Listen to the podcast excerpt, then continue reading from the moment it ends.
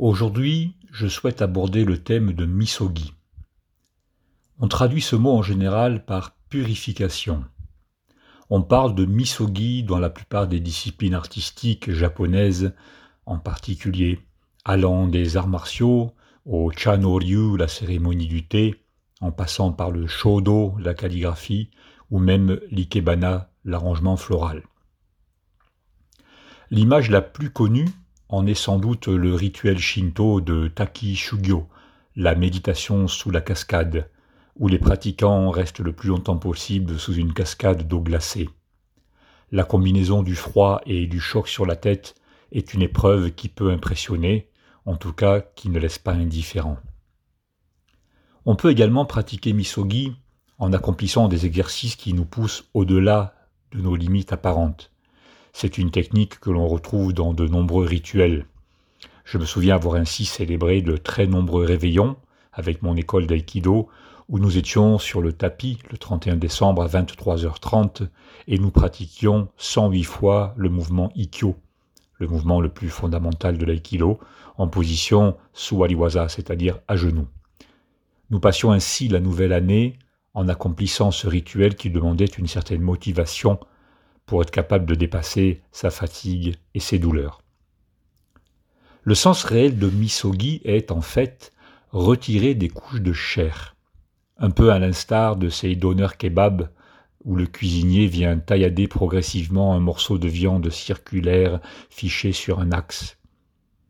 Il nous faut également venir retirer régulièrement ces couches par la pratique d'exercices qui vont nous pousser dans nos retranchements. Mon maître d'aïkido, Kazuo Chiba, disait À chaque cours, vous devez perdre quelque chose. Cette phrase est très puissante car elle peut bouleverser le sentiment d'un pratiquant. Au départ, nombreuses sont les personnes qui entament une discipline avec l'idée, justement, d'apprendre, donc de s'enrichir, de s'améliorer, d'être ou d'avoir plus à la sortie qu'à l'entrée.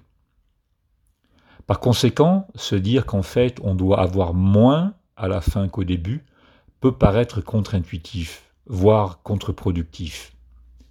C'est là que réside le paradoxe apparent.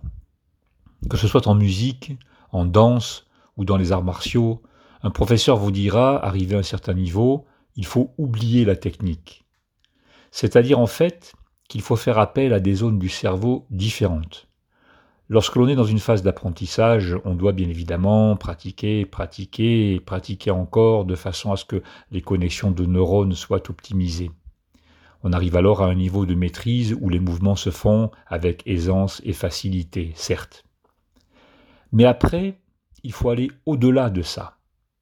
Un aikidoka doit à un moment pouvoir faire les techniques dites takemusu aiki, c'est-à-dire les techniques divines celle qui arrive dans l'instant, sans préparation, sans réflexion, le geste juste au moment juste.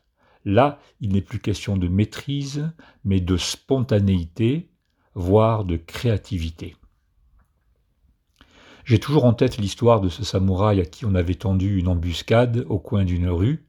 Soudain, il se trouve face à un assaillant armé, et là, par réflexe, il ne sort pas son katana, le grand sabre du samouraï classique, mais au contraire son wakizashi, le petit sabre en général utilisé à l'intérieur et non pas dans la rue. En fait, c'était le choix judicieux à ce moment précis, car son assaillant était déjà tellement prêt que le grand sabre n'aurait pas pu être dégainé. Comme quoi, ce geste très peu orthodoxe, qu'aucun manuel de formation n'aurait pu recommander, a pu sauver la vie de ce samouraï. Plus près de nous me vient l'exemple de Chelsea Sullenberger, Sully, ce pilote chevronné qui a choisi de poser son avion, dont les deux moteurs étaient tombés en panne, dans la rivière Hudson près de New York, au contraire de ce que tous les manuels auraient pu recommander. Il a fait appel à son intuition, à un savoir beaucoup plus complexe et complet que celui que le cerveau enregistre normalement. S'il n'avait pas été le pilote chevronné qu'il était, il n'aurait pas pu, par cette décision hors norme, sauver les 155 passagers de son avion. Si je prends le cas des danseurs, de tango par exemple, qu'est-ce qui différencie un très bon tanguero d'un excellent tanguero?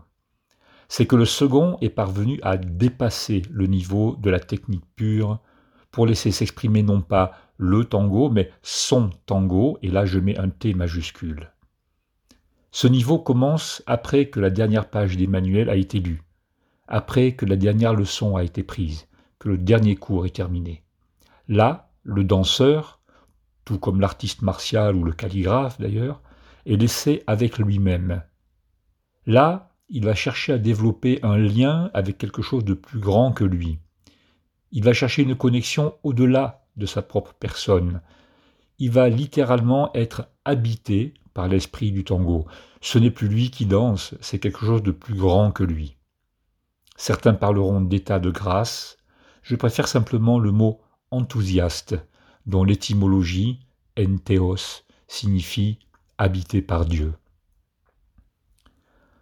Dans ces rares moments, ceux qui les ont connus peuvent témoigner que c'est comme si effectivement quelqu'un d'autre que nous était aux manettes.